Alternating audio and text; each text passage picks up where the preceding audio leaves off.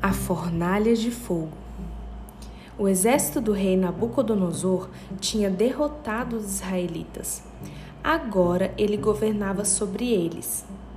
O rei Nabucodonosor construiu uma estátua de ouro e fez uma lei ruim.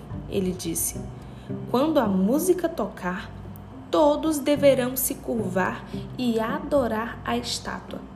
Aqueles que desobedecerem serão lançados na fornalha ardente ardente. A música começou a tocar. As pessoas se curvaram e adoraram a estátua. Mas Sadraque, Mesaque e Abidnego se recusaram a obedecer.